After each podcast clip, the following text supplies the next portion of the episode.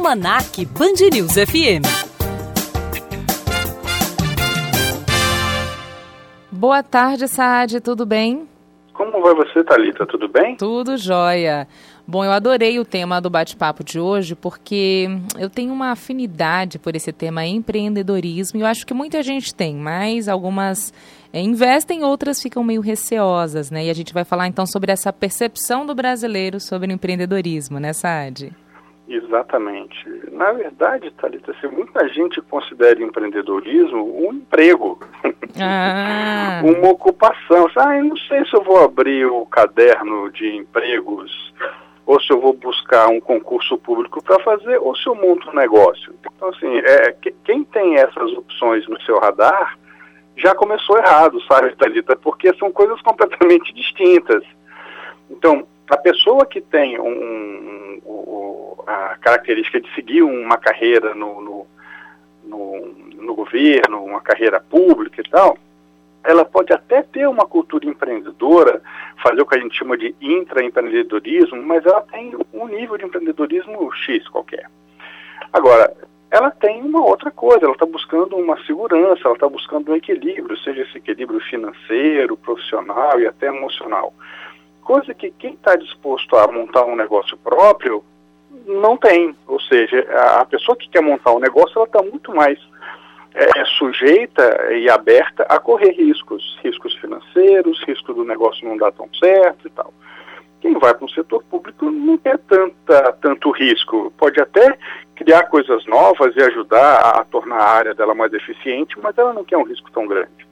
E no meio do caminho, Thalita, está a pessoa que está numa empresa, que quer se reposicionar e pode até ter também uma atividade empreendedora, uma característica empreendedora, mas ela também, de novo, não quer correr tanto risco. O que tem acontecido é que, como o mercado de trabalho, nos últimos anos, ele veio se restringindo, ele veio diminuindo as posições de trabalho e cada vez mais era difícil as pessoas se reposicionarem, um pedaço dessas pessoas que perdeu o emprego começou a cogitar empreender como sendo um substituto ao emprego. E isso é uma das grandes maneiras de dar errado.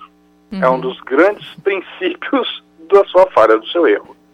Legal que na nossa conversa você me fez olhar por um outro lado do empreendedorismo. Verdade, quando a gente fala em empreendedorismo, a gente já pensa naquela pessoa que monta o negócio. Mas tem outras formas também de se tornar um empreendedor. E além disso, Saad, você citou a crise, eu me lembro que há uns 2 anos, eu até conversei com você sobre isso, a gente fez uma matéria especial sobre empresários que tinham, né, grandes negócios, mas que tiveram que se reinventar por conta da crise. Lembra, pois é. A gente ainda tem esse cenário bem forte, né, Saad? A gente tem um cenário de instabilidade, mas tem um cenário de crescimento, ou seja, a gente está do outro lado da onda agora, a gente já desceu lá no fundo do poço e está subindo. O que acontece é que a gente passou por um ciclo que chama escalada de valor. A gente começou com uma crise política, que levou para uma crise econômica e colocou o país numa crise de identidade. Então, o ápice da nossa crise, que foi a crise de identidade, foi em meados do ano passado, começo do ano passado, pré-impeachment da Dilma, onde as pessoas estavam se agredindo verbalmente, onde você provavelmente ficou decepcionada com um amigo de infância ou um primo e tal, que levou para o lado radical uma opinião política diferente da sua. Por que isso acontece? Porque a gente tem essa evolução onde uma crise política, ela desestrutura a nação. Desestruturando uma nação, você diminui o nível, o apetite por risco dos empresários, então você entra numa crise econômica e aí você leva essa crise de identidade. Eu tenho certeza que os nossos ouvintes, pelo menos cada um deles, se dispôs com um amigo, né, naquela época. Uhum. E o que a gente está fazendo agora é reconstruindo isso de trás para frente. Então, se você olhar, os grandes bancos, as empresas todas estão levantando a bandeira do empreendedorismo, não só para empreender, mas também para você ajudar a reconstruir a sua nação, para você ajudar a reconstruir o seu país. Isso vai levar para um equilíbrio econômico e, dando tudo certo, a gente consegue redesenhar um equilíbrio político. Ou seja, não vai ser com impeachment de quem estiver lá, independente de ser o atual presidente ou o próximo, que a gente vai consertar, tem que ser um negócio de trás para frente agora. Então, quem está mais disposto a correr risco vai empreender e vai trabalhar. Mas, de novo, não é para todo mundo empreender e não tem problema nenhum isso. Pois é, olha só aqui que legal, tem um ouvinte, o Daniel, mandou pergunta aqui pra gente, ele diz, professor, há anos eu tenho vontade de empreender, mas não sei se o empreendedorismo é uma questão de dom, ou seja, eu nasci para aquilo, ou mais voltado para o cenário econômico, para o que eu tenho para investir, se é seguro ou não é seguro, e aí eu passo a bola para você, professor. É, na verdade é os dois, assim, tem um estudo da Princeton University. Eles acharam o gene NR2B, que é o gene do empreendedorismo e da inovação. Só que 3,5% da população do mundo só tem. E se então a gente fosse levar em consideração isso, a gente teria muito menos negócios acontecendo.